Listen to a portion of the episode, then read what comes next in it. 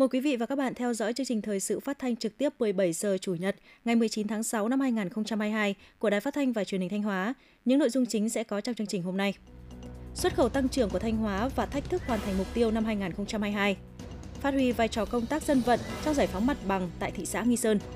Hiệu quả tích tụ ruộng đất nâng cao hiệu quả kinh tế ở Cẩm Thủy. Hiệu quả nuôi tôm an toàn sinh học. Phần tin thời sự quốc tế, Pháp tổ chức bầu cử quốc hội vòng 2. Nhật tập trận hải quân chung với 11 quốc gia vùng lãnh thổ. Sau đây là nội dung chương trình.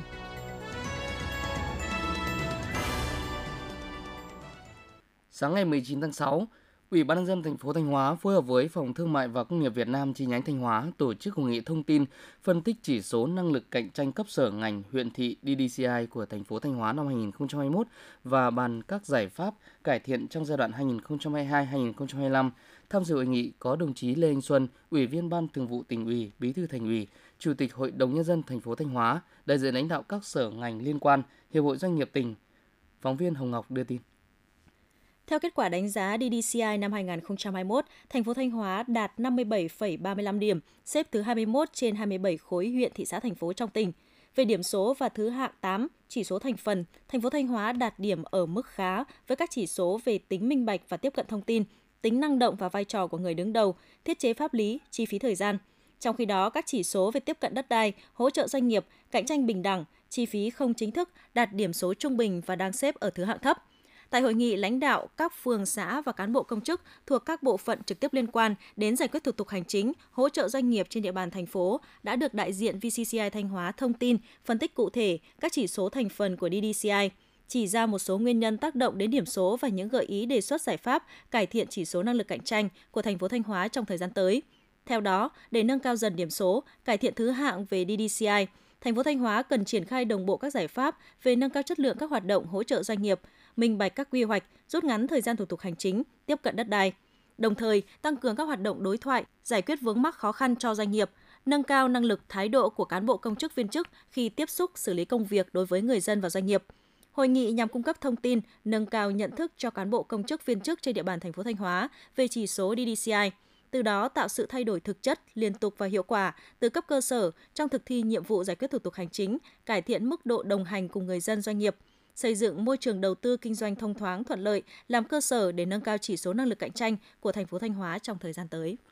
Xuất khẩu hàng hóa vẫn là điểm sáng trong bức tranh kinh tế của tỉnh Thanh Hóa với kết quả 6 tháng ước đạt trên 2,7 tỷ đô la Mỹ, tăng 11,3% so với cùng kỳ, bằng 48,18% kế hoạch. Tuy nhiên, với những biến động khó lường từ thị trường, hoạt động xuất khẩu đang đối diện với nhiều thách thức, đòi hỏi các doanh nghiệp phải nỗ lực để có thể hoàn thành và vượt mục tiêu đề ra cho cả năm 2022. Phản ánh của phóng viên Hồng Ngọc. Nhóm hàng công nghiệp chế biến, chế tạo tiếp tục là động lực cho tăng trưởng chung của xuất khẩu, với giá trị xuất khẩu đạt trên 1,8 tỷ đô la Mỹ, tăng 17% so với cùng kỳ. Trong đó các mặt hàng thuộc lĩnh vực nông lâm thủy sản ghi nhận sự tăng trưởng khả quan với mức tăng trung bình từ 10% đến 15% so với cùng kỳ. Kết quả trên đến từ nỗ lực của các đơn vị sản xuất và xuất khẩu hàng hóa trong việc không ngừng đầu tư, nâng cao chất lượng, đáp ứng tiêu chuẩn khắt khe từ thị trường nhập khẩu, đồng thời tăng cường xúc tiến, hợp tác thương mại, nắm bắt cơ hội phục hồi từ thị trường. Ngoài ra, các gói kích thích kinh tế, kích cầu tiêu dùng tại một số quốc gia đang được triển khai đã tác động đến nhu cầu nhập khẩu hàng thiết yếu từ Việt Nam. 6 tháng đầu năm 2022, xuất khẩu chính ngạch ước đạt trên 2,6 tỷ đô la Mỹ, tăng 11,7%. Xuất khẩu tiểu ngạch và các doanh nghiệp ngoài tỉnh ước đạt trên 40 triệu đô la Mỹ, tăng 0,83% so với cùng kỳ. Không chỉ tăng trưởng về giá trị xuất khẩu, cơ cấu thị trường xuất khẩu trên địa bàn tỉnh cũng có những chuyển biến tích cực và đang có xu hướng dịch chuyển dần sang các thị trường khó tính nhưng có tính ổn định cao như Nhật Bản, Hàn Quốc và các nước châu Âu. Nhiều doanh nghiệp đã vận dụng tốt các hiệp định kinh tế thương mại được ký kết để khai thác thêm thị trường mới. Nhờ vậy, đến hết quý 2 năm 2022, toàn tỉnh đã có 189 doanh nghiệp trực tiếp tham gia sản xuất hàng hóa xuất khẩu, tăng 42 doanh nghiệp so với năm 2021, xuất khẩu 55 chủng loại hàng hóa sang 53 thị trường trên thế giới. Bên cạnh những yếu tố thuận lợi, các đơn vị sản xuất và xuất khẩu hàng hóa trên địa bàn tỉnh cho rằng 6 tháng cuối năm sẽ là thời gian hoạt động xuất khẩu gặp không ít khó khăn thách thức. Trong đó có những yếu tố khách quan tác động đến thị trường và tiến độ giao nhận hàng như xung đột giữa các quốc gia, xu hướng bảo hộ tại một số nước vẫn tiếp diễn, chi phí logistics tăng, tình trạng thiếu container vận chuyển hàng chưa được cải thiện. Ngoài ra, giá nguyên liệu, vật liệu đầu vào cho sản xuất tăng cao đã và đang gây áp lực lên hoạt động sản xuất của nhiều doanh nghiệp, ngành hàng của tỉnh – trên cơ sở đánh giá tình hình trong nước và thế giới, có nhiều thuận lợi và khó khăn đan xen, ngành công thương Thanh Hóa đang tiếp tục triển khai đồng bộ nhiều nhóm giải pháp hỗ trợ hoạt động sản xuất kinh doanh của doanh nghiệp, tăng cường hỗ trợ xúc tiến thương mại, kết nối thị trường, về phía các đơn vị xuất khẩu hàng hóa cũng chủ động đưa ra các giải pháp linh hoạt trong sản xuất và xuất khẩu hàng hóa, nâng cao năng lực sản xuất, tăng khả năng cạnh tranh và khả năng đàm phán với đối tác khách hàng, tiếp tục nắm bắt đà phục hồi của thị trường để đẩy mạnh xuất khẩu hàng hóa, phấn đấu đạt và vượt mục tiêu giá trị xuất khẩu đạt 5,7 tỷ đô la Mỹ năm 2022. Thưa quý vị và các bạn, sự đồng thuận, ủng hộ của người dân là yếu tố quyết định để có được sự thành công trong công tác giải phóng mặt bằng – Xác định được điều đó, trong những năm qua cùng với việc đảm bảo quyền lợi ích chính đáng cho các hộ dân thuộc diện giải phóng mặt bằng, thị xã Nghi Sơn luôn quan tâm công tác tuyên truyền, vận động nhân dân để người dân hiểu được giá trị to lớn của các dự án phát triển hạ tầng, sản xuất kinh doanh, từ đó chia sẻ, đồng thuận để bàn giao đất phục vụ các dự án. Phóng viên Đình Hà phản ánh. Dự án nhà máy hóa chất Đức Giang là một dự án lớn có ý nghĩa quan trọng trong phát triển kinh tế xã hội, giải quyết việc làm, được Ủy ban nhân dân tỉnh Thanh Hóa chấp thuận chủ trương đầu tư tại khu công nghiệp số 15 thuộc địa bàn hai xã Tân Trường, Trường Lâm, thị xã Nghi Sơn. Để phục vụ dự án, tỉnh Thanh Hóa đã quyết định di rời toàn bộ thôn Lâm Quảng, xã Tân Trường với 150 hộ dân. Khi bước vào triển khai dự án lại không hề thuận lợi do một bộ phận người dân chưa đồng thuận. Nguyên nhân là do người dân nghi ngại dự án có thể ảnh hưởng đến môi trường, một số hộ xây dựng nhà ở công trình trái phép nếu phải di rời, giá trị đền bù không cao. Hiểu rõ tâm tư nguyện vọng của người dân, với phương châm mưa dầm thấm lâu, tỉnh Thanh Hóa, thị xã Nghi Sơn đã kiên trì đối thoại, tuyên truyền vận động để người dân hiểu lợi ích to lớn của dự án mang lại, đồng thời công khai minh bạch cơ chế chính sách, đảm bảo người dân được hưởng quyền lợi tốt nhất. Từ chỗ chưa đồng thuận, đến nay 100% hộ dân thôn Lâm Quảng đã đồng ý thực hiện trích đo địa chính, làm căn cứ để thực hiện các bước tiếp theo của công tác giải phóng mặt bằng – những năm gần đây trên địa bàn thị xã Nghi Sơn có rất nhiều dự án được triển khai, vì vậy nhiệm vụ giải phóng mặt bằng của thị xã phải thực hiện là rất lớn. Để công tác giải phóng mặt bằng được triển khai thực hiện đạt kết quả cao, thị xã Nghi Sơn luôn xác định công tác vận động tuyên truyền là nhiệm vụ hàng đầu và được thực hiện xuyên suốt quá trình giải phóng mặt bằng. Ngay cả trong quá trình chuẩn bị các thủ tục cưỡng chế thu hồi đất, công tác đối thoại vận động người dân vẫn được cả hệ thống chính trị vào cuộc – kiên trì thực hiện và trên thực tế đã góp phần quan trọng trong việc làm chuyển biến nhận thức hành động của các hộ dân thuộc diện bị ảnh hưởng. Giải phóng mặt bằng là nhiệm vụ lớn và khó, nhưng nếu nhận được sự đồng thuận ủng hộ của nhân dân, nhiệm vụ này sẽ được hoàn thành với kết quả cao nhất.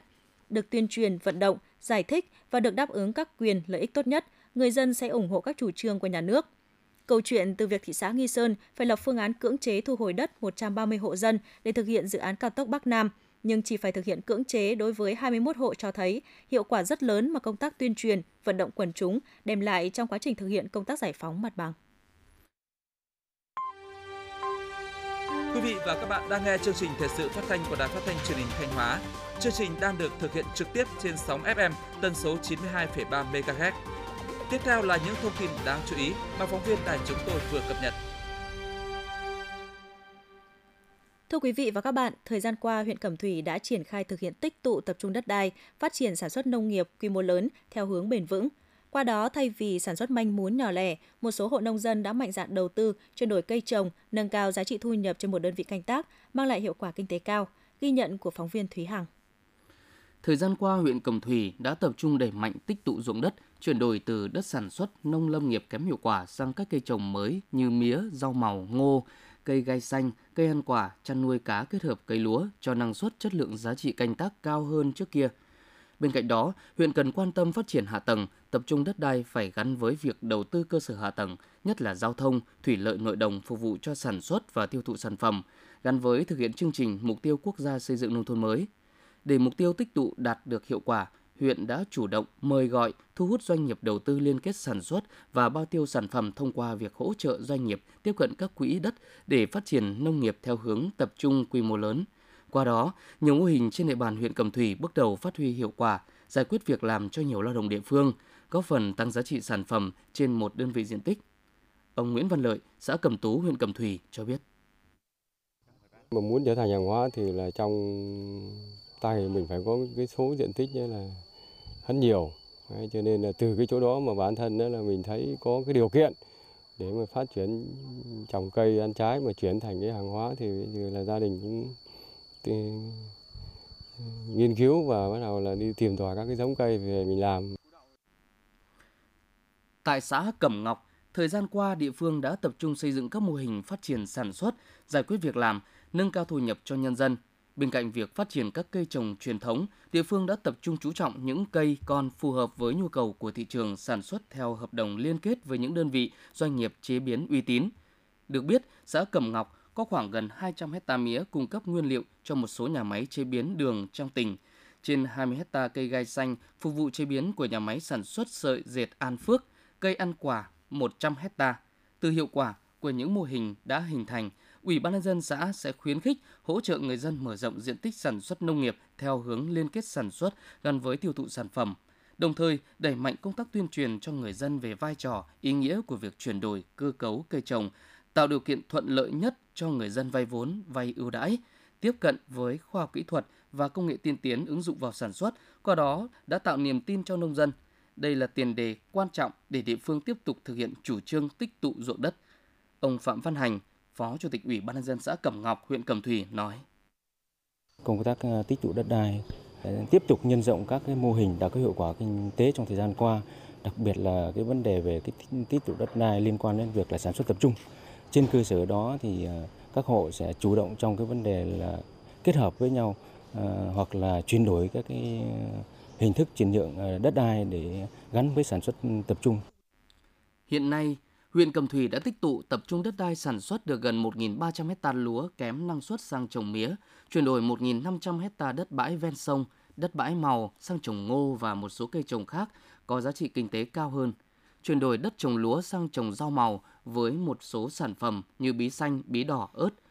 Mô hình trồng lúa kết hợp nuôi cá, mô hình chuyển đổi đất trồng lúa kém hiệu quả sang trồng cây ăn quả, mô hình nuôi gà công nghiệp, bán chăn thả – Ngoài ra, huyện Cẩm Thủy đặc biệt quan tâm đến việc mở rộng diện tích trồng cây gai xanh và coi đây là cây trồng chủ lực gắn với quá trình phát triển nông thôn mới.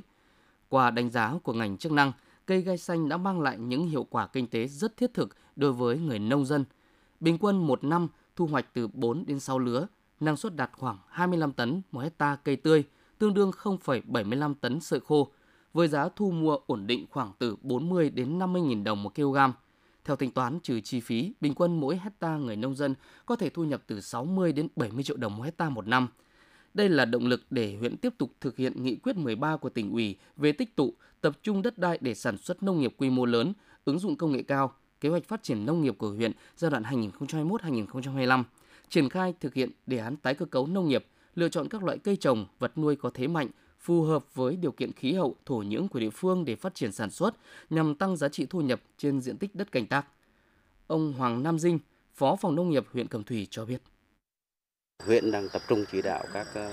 đơn vị chuyển đổi một số cây trồng đạt được cái hiệu quả kinh tế cao hơn trên diện tích. Huyện đã tập trung chỉ đạo các đơn vị là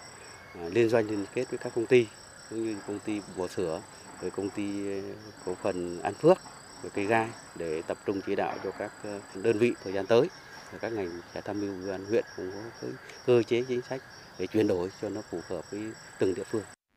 Thời gian tới, huyện sẽ tiếp tục chú trọng tích tụ dụng đất, đào tạo, tập huấn nâng cao trình độ canh tác cho lao động nông nghiệp, tạo điều kiện để doanh nghiệp đầu tư mở rộng quy mô sản xuất. Đồng thời, hình thành những vùng chuyên canh dựa vào lợi thế của từng địa phương gắn với đẩy mạnh ứng dụng, chuyển giao khoa học kỹ thuật, cũng như hỗ trợ vốn cho người dân để công tác chuyển đổi cây trồng vật nuôi đi vào thế ổn định, vững chắc, thúc đẩy sản xuất, phát triển, góp phần thực hiện thành công chương trình giảm nghèo nhanh bền vững.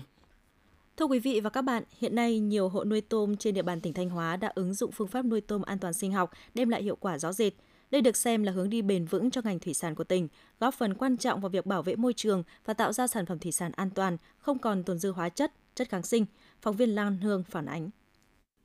Với diện tích hơn 4.000 m2 ao nuôi tôm công nghiệp, thay vì sử dụng các loại kháng sinh không rõ nguồn gốc như trước đây, ông Lê Hữu Hoành đã sử dụng men vi sinh EM để xử lý đáy ao, làm sạch nguồn nước. Đồng thời, ông sử dụng men vi sinh trộn vào thức ăn cho tôm để nâng cao sức đề kháng của tôm nuôi. Nhờ nuôi tôm an toàn sinh học nên tỷ lệ tôm sống được nâng cao rõ rệt, không xảy ra dịch bệnh, giúp người nuôi tôm giảm chi phí đầu vào. Ngay lứa đầu của vụ nuôi tôm xuân hè năm 2022, ông Hoành đã thu hoạch được 7 tấn tôm, doanh thu đạt 1,4 tỷ đồng. Sau khi trừ chi phí, còn lãi 700 triệu đồng. Ông Lê Hữu Hoành, trại nuôi tôm xã Hoàng Phong, huyện Hoàng Hóa, tỉnh Thanh Hóa nói. Dùng à, men vi sinh để cải thiện môi trường và trong quá trình nuôi thì chúng tôi lại lấy thức ăn những nơi có ít ít. À, về thêm bổ sung thêm mà men tiêu hóa để cho con tôm được được phát triển mạnh mẽ. Tỉnh Thanh Hóa hiện có khoảng 4.300 ha nuôi tôm, trong đó diện tích nuôi tôm thẻ chân trắng hơn 500 ha, còn lại là nuôi tôm sú, xen ghép các đối tượng tôm, cua và cá. Trong quá trình nuôi, nhiều hộ vẫn lạm dụng kháng sinh, chất cấm trong thức ăn và thuốc chữa bệnh. Do đó, dẫn đến hệ lụy là con tôm còi cọc chậm lớn đẩy giá thành lên cao và dư lượng kháng sinh tồn động lại trong tôm ảnh hưởng đến chất lượng sản phẩm, khiến cho việc xuất khẩu gặp khó khăn. Trước tình trạng đó, ngành nông nghiệp phối hợp với chính quyền các địa phương tăng cường kiểm tra, giám sát các đơn vị kinh doanh, các hộ nuôi trồng thủy sản, đồng thời tổ chức tập huấn, hướng dẫn quy trình, kỹ thuật, ứng dụng công nghệ sinh học, công nghệ vi sinh để nuôi tôm theo hướng an toàn sinh học Việt Gáp. Đến nay, nhiều hộ nuôi tôm trong tỉnh đã sử dụng men vi sinh, các loại chế phẩm sinh học thay thế thuốc kháng sinh. Nhờ đó, hạn chế tối đa dịch bệnh, khắc phục tình trạng ô nhiễm môi trường nước, giúp giảm thiểu rủi ro trong quá trình nuôi, tăng hiệu quả sản xuất, đảm bảo an toàn vệ sinh thực phẩm.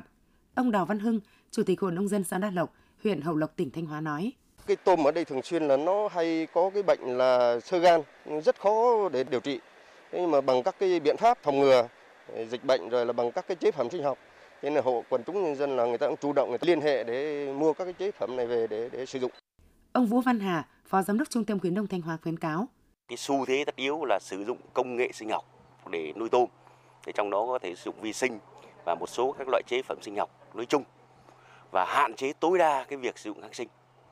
Cái sử dụng kháng sinh nó có thể là nó để một số các loại kháng sinh thì Bộ Nông nghiệp đã cấm không được phép lưu hành. Thì trong danh mục thì bà con không được phép sử dụng để tăng giá trị và hiệu quả kinh tế trên một đơn vị diện tích nuôi, tạo được sản phẩm sạch an toàn cho người tiêu dùng. Các địa phương trong tỉnh đang tiếp tục quy hoạch, hình thành các vùng nuôi tôm tập trung thâm canh. Ngành nông nghiệp cũng đang đẩy mạnh tuyên truyền, hướng dẫn người nuôi tôm thực hiện quy trình sản xuất theo hướng an toàn sinh học và tiêu chuẩn Việt Gáp. Xác định tầm quan trọng của làng nghề trong việc tạo việc làm, tăng thu nhập, phát huy tối đa nội lực của nhân dân trong xây dựng nông thôn mới. Những năm qua, tỉnh Thanh Hóa luôn quan tâm hỗ trợ khuyến khích để các địa phương duy trì và phát triển các làng nghề. Đến nay, hầu hết các làng nghề trên địa bàn tỉnh đang phát triển tốt, có thị trường tiêu thụ ổn định, giải quyết việc làm, tăng thu nhập cho người dân. Được công nhận là làng nghề truyền thống từ năm 2008 đến nay, làng nghề đúc đồng truyền thống Trà Đông, xã Thiệu Trung huyện Thiệu Hóa đã thu hút 36 hộ dân tham gia, mỗi năm đạt doanh thu gần 100 tỷ đồng, tạo việc làm cho 300 lao động, với mức thu nhập bình quân từ 8 đến 10 triệu đồng một người một tháng. Để nâng cao giá trị sản xuất của làng nghề, xã Thiệu Trung đã chú trọng đầu tư xây dựng cơ sở hạ tầng gắn với các tiêu chí xây dựng nông thôn mới kiểu mẫu. Ông Đỗ Đức Thanh, Phó Chủ tịch Ủy ban dân xã Thiệu Trung, huyện Thiệu Hóa, tỉnh Thanh Hóa nói: Địa phương chúng tôi tiếp tục có những các cái chính sách đấy, kích cầu rồi chính sách hỗ trợ như vừa vừa rồi thì chúng tôi đã làm cái cái cái dự án cái quy hoạch xử lý khu nước thải của của cụm làng nghề và đổ giải thảm nhựa hóa toàn bộ cái đường trục chính của khu vực làng nghề. Thứ hai đã lắp toàn bộ hệ thống điện điện cao áp. Thanh Hóa hiện có khoảng trên 160 nghề truyền thống làng nghề, làng nghề truyền thống, trong đó có hơn 100 nghề làng nghề, làng nghề truyền thống đã được Ủy ban dân tỉnh công nhận. Các làng nghề hoạt động với các nhóm ngành nghề chính gồm chế biến, bảo quản nông lâm thủy sản, sản xuất hàng thủ công mỹ nghệ, sơ chế nguyên vật liệu phục vụ sản xuất ngành nghề nông thôn, sản xuất đồ gỗ mây che đan, gốm sứ, thủy tinh, sợi theo gen đan lát, cơ khí nhỏ, sản xuất và kinh doanh sinh vật cảnh. Tổng giá trị sản xuất hàng năm của các làng nghề trên địa bàn tỉnh đạt khoảng 2.400 tỷ đồng, giải quyết việc làm thường xuyên cho hơn 16.000 lao động, với thu nhập bình quân từ 50 đến 60 triệu đồng một người một năm. Với mục tiêu duy trì và bảo tồn nghề làng nghề, làng nghề truyền thống gắn với xây dựng nông thôn mới, các địa phương trong tỉnh đã lồng ghép các nguồn vốn để tổ chức đào tạo nghề, hỗ trợ xúc tiến thương mại, quảng bá, phát triển thị trường, đầu tư cơ sở hạ tầng, phục vụ phát triển làng nghề, ngành nghề nông thôn. Chỉ lại thị Trâm, cơ sở sản xuất đồ đồng Cường Trâm, xã Thiệu Trung, huyện Thiệu Hóa, tỉnh Thanh Hóa nói. Sau khi à, chúng tôi đưa lên các cái trang à, mạng xã hội nữa thì à, khu làng nghề được khách hàng biết đến nhiều hơn và mức tiêu thụ của của của gian hàng ngày càng cao hơn. Ông Hoàng Ngọc Minh, Phó Chủ tịch Ủy ban dân xã Hoàng Thịnh, huyện Hoàng Hóa, tỉnh Thanh Hóa nói. Địa phương cũng là kêu gọi khuyến khích các cái ờ, công ty nước ngoài vào đầu tư vào ờ, địa phương tạo cái cơ chế thông thoáng để các công ty coi như là có cái điều kiện là vừa vào thu gom rồi coi như là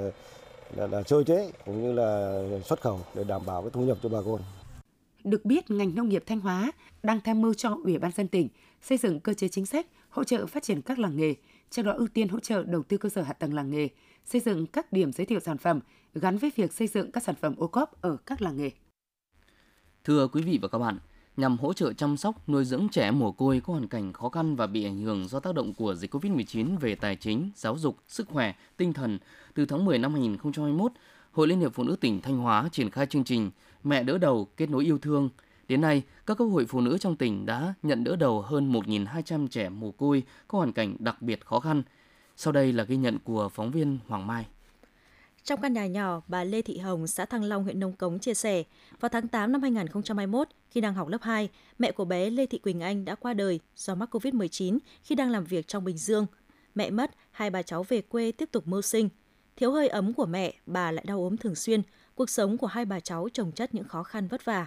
Thực hiện chương trình Mẹ đỡ đầu kết nối yêu thương, Hội Phụ nữ huyện Nông Cống đã vận động doanh nghiệp mỗi tháng hỗ trợ 500.000 đồng cho Quỳnh Anh – sự hỗ trợ kịp thời về vật chất và tinh thần, phần nào giúp hai bà cháu vượt qua thời điểm khó khăn, có thêm điểm tựa để chăm sóc, nuôi dưỡng cháu. Bà Lê Thị Hồng, bà ngoại của Lê Thị Quỳnh Anh chia sẻ.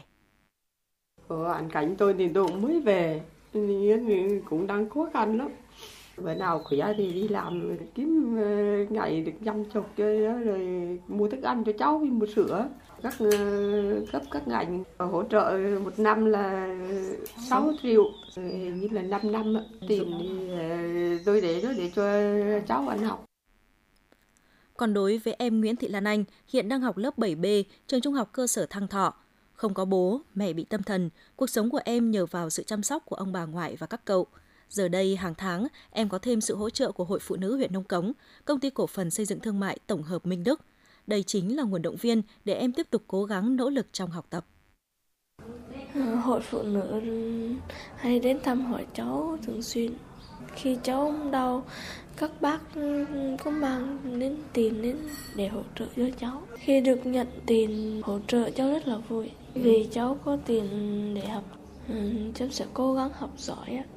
để không phụ lòng ông bà và các bác hỗ trợ cho cháu. Theo bà Phạm Thị Hằng, Chủ tịch Hội Liên hiệp Phụ nữ huyện Nông Cống cho biết, qua khảo sát trên địa bàn có trên 200 trẻ mồ côi cha hoặc mẹ. Thực hiện chương trình Mẹ đỡ đầu kết nối yêu thương, Hội Phụ nữ huyện đã cùng với các doanh nghiệp nhà hảo tâm trên địa bàn đỡ đầu 84 cháu. Số tiền hỗ trợ tuy không nhiều nhưng phần nào động viên giúp các cháu vượt qua thời điểm khó khăn nhất, dần ổn định cuộc sống. Bên cạnh đó, Hội Phụ nữ huyện cử cán bộ thường xuyên đến thăm hỏi động viên, nắm tâm tư nguyện vọng để hỗ trợ kịp thời cho các cháu. À, để cái chương trình này nó thực sự nó có ý nghĩa thì ờ, chúng tôi đã có cái bản ghi nhớ à, giữa Hội Liên hiệp Phụ nữ, giữa doanh nghiệp và gia đình trẻ mồ côi. Và từ đó thì ờ, cũng giao trách nhiệm cho Hội Liên Phụ nữ à, các xã, thị trấn có ừ, trẻ em được nhận đỡ đầu thì thường xuyên thăm hỏi động viên cũng như thường xuyên theo dõi cuộc sống hàng ngày của các cháu và ờ, chủ động trong cái việc là à, đấu mối với các công ty à, các cơ quan đơn vị à, để có cái hoạt động hỗ trợ các cháu trong cái thời gian tiếp theo. Với phương châm ở đâu có trẻ mồ côi, ở đó có mẹ đỡ đầu, từ tháng 10 năm 2021, Hội Liên hiệp Phụ nữ tỉnh đã triển khai chương trình Mẹ đỡ đầu kết nối yêu thương. Hội Liên hiệp Phụ nữ các cấp trong tỉnh Thanh Hóa đã khảo sát, đánh giá thực trạng và lập danh sách hơn 4.000 trẻ mồ côi có hoàn cảnh khó khăn cần nhận đỡ đầu – Đối tượng được hỗ trợ và đỡ đầu là trẻ em dưới 18 tuổi, mồ côi cha mẹ do dịch COVID-19, có hoàn cảnh khó khăn, không nơi nương tựa và trẻ mồ côi do những nguyên nhân khác. Hội Liên hiệp Phụ nữ tỉnh đã chỉ đạo các cấp hội làm tốt vai trò kết nối các mẹ đỡ đầu với các em, giám sát thực hiện chính sách, tham gia điều phối nguồn lực hỗ trợ đảm bảo công bằng, giúp các em tiếp cận và sử dụng hiệu quả các nguồn lực – để có thêm nguồn lực đỡ đầu trẻ mồ côi, Hội Phụ nữ các cấp trong tỉnh đã không ngừng tăng cường tuyên truyền để nhận được nhiều hơn nữa sự chung tay ủng hộ của các tổ chức, cá nhân, đơn vị doanh nghiệp. Ông Lê Xuân Giới, Giám đốc Công ty Cổ phần Xây dựng Thương mại Tổng hợp Minh Đức, huyện Nông Cống cho biết. Đấy cũng là một cái chương trình để à, có phần phát triển kinh tế cũng như để tạo điều kiện cho các cháu được đến trường rồi được có những cái điều kiện để học tập rồi được vui chơi thì bản thân là một doanh nghiệp thì bọn tôi nó hoàn toàn ủng hộ. Đến nay, các cấp hội phụ nữ trong tỉnh đã đăng ký nhận đỡ đầu 1.129 trẻ mồ côi có hoàn cảnh đặc biệt khó khăn. Bà Bùi Thị Mai Hoan, Phó Chủ tịch Hội Liên hiệp Phụ nữ tỉnh Thanh Hóa cho biết. Thời gian tới thì chúng tôi cũng luôn xác định là cũng không để trẻ em mồ côi nào để lại phía sau. Và ở đâu có trẻ mồ côi thì ở đó có mẹ đỡ đầu. Và ngoài cái hoạt động đỡ đầu hàng tháng về nhu yếu phẩm, về kinh phí cho trẻ mồ côi thì chúng tôi cũng tập trung vào một số cái nội dung ví dụ như là à, nâng cao kiến thức, năng lực cho các em về cái kỹ năng sống, về tự chăm sóc sức khỏe bản thân và tư vấn về tâm lý, về tình cảm để các em có một cái ước mơ, có một cuộc sống và vững bước trên con đường tương lai là tốt đẹp hơn. Có thể thấy rằng chương trình Mẹ đỡ đầu kết nối yêu thương là chương trình có ý nghĩa nhân văn, góp phần chia sẻ những mất mát với các em nhỏ mồ côi, giúp các em có thêm nghị lực, vượt qua khó khăn, tiếp tục nỗ lực phấn đấu trên hành trình đầy gian nan ở phía trước. Chiều qua 18 tháng 6, tại đường Hồ Xuân Hương, thành phố Sầm Sơn, Sun Group đã chính thức khai mạc lễ hội Carnival đường phố năm 2022 với những màn biểu diễn độc đáo, đặc sắc và sôi động, thu hút hàng nghìn người dân và du khách. Phóng viên Mai Phương phản ánh. Năm nay, lễ hội Carnival Sầm Sơn diễn ra trong hai ngày 18 và 19 tháng 6 vào khung giờ cố định từ 16 giờ 30 đến 18 giờ 30. Trên cung đường diễu hành dài 2,4 km từ quảng trường biển, gần 100 vũ công đến từ Việt Nam và nhiều nước trên thế giới như Brazil, Moldova, Colombia trong những bộ trang phục ấn tượng nhiều màu sắc xuất hiện dưới sự chào đón nhiệt tình của người dân và du khách. Đây là lần thứ ba lễ hội Carnival Sầm Sơn, một thương hiệu du lịch hè được tập đoàn Sun Group đồng hành tổ chức tại Thanh Hóa với hai Carnival đường phố năm 2019-2020, Sầm Sơn đã ghi dấu ấn đối với du khách trong nước và quốc tế về một thành phố của lễ hội mùa hè với những sắc màu rực rỡ của trang phục đường phố, của âm nhạc và vũ điệu cuồng nhiệt.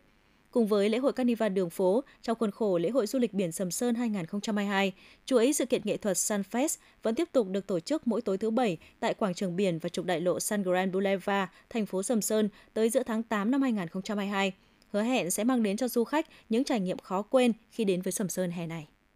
Xác định du lịch là ngành kinh tế mũi nhọn, huyện Bá Thước đã và đang thực hiện nhiều chính sách nhằm cải thiện môi trường, tạo điều kiện thuận lợi để thu hút đầu tư phát triển du lịch trên địa bàn huyện. Vì vậy, trong vài năm trở lại đây, Bá Thước đã trở thành điểm đến của nhiều nhà đầu tư trong lĩnh vực du lịch. Mai Phương phản ánh.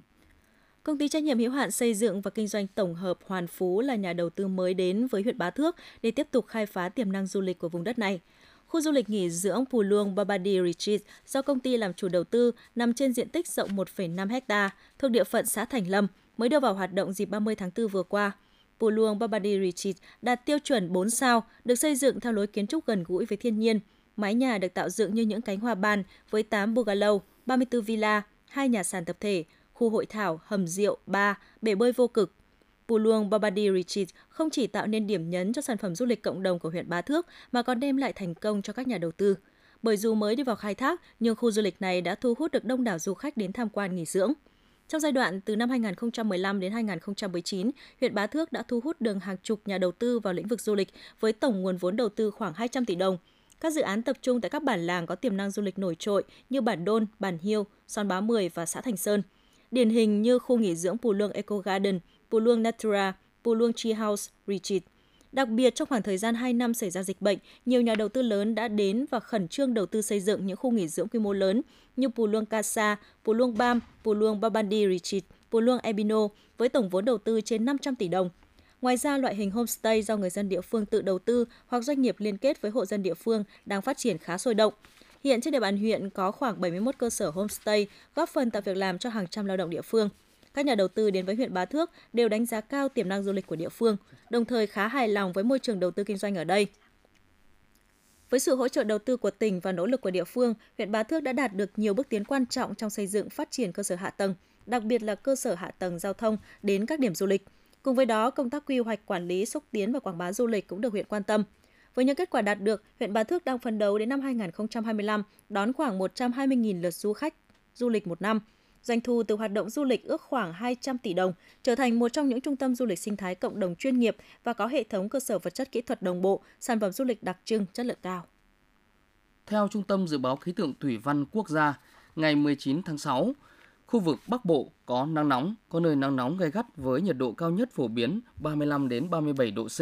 có nơi trên 37 độ C. Khu vực từ Thanh Hóa đến Phú Yên có nắng nóng và nắng nóng gay gắt với nhiệt độ cao nhất phổ biến 35 đến 38 độ C có nơi trên 38 độ C, độ ẩm tương đối thấp từ 40 đến 60%. Thời gian có nhiệt độ trên 35 độ C từ 12 đến 17 giờ.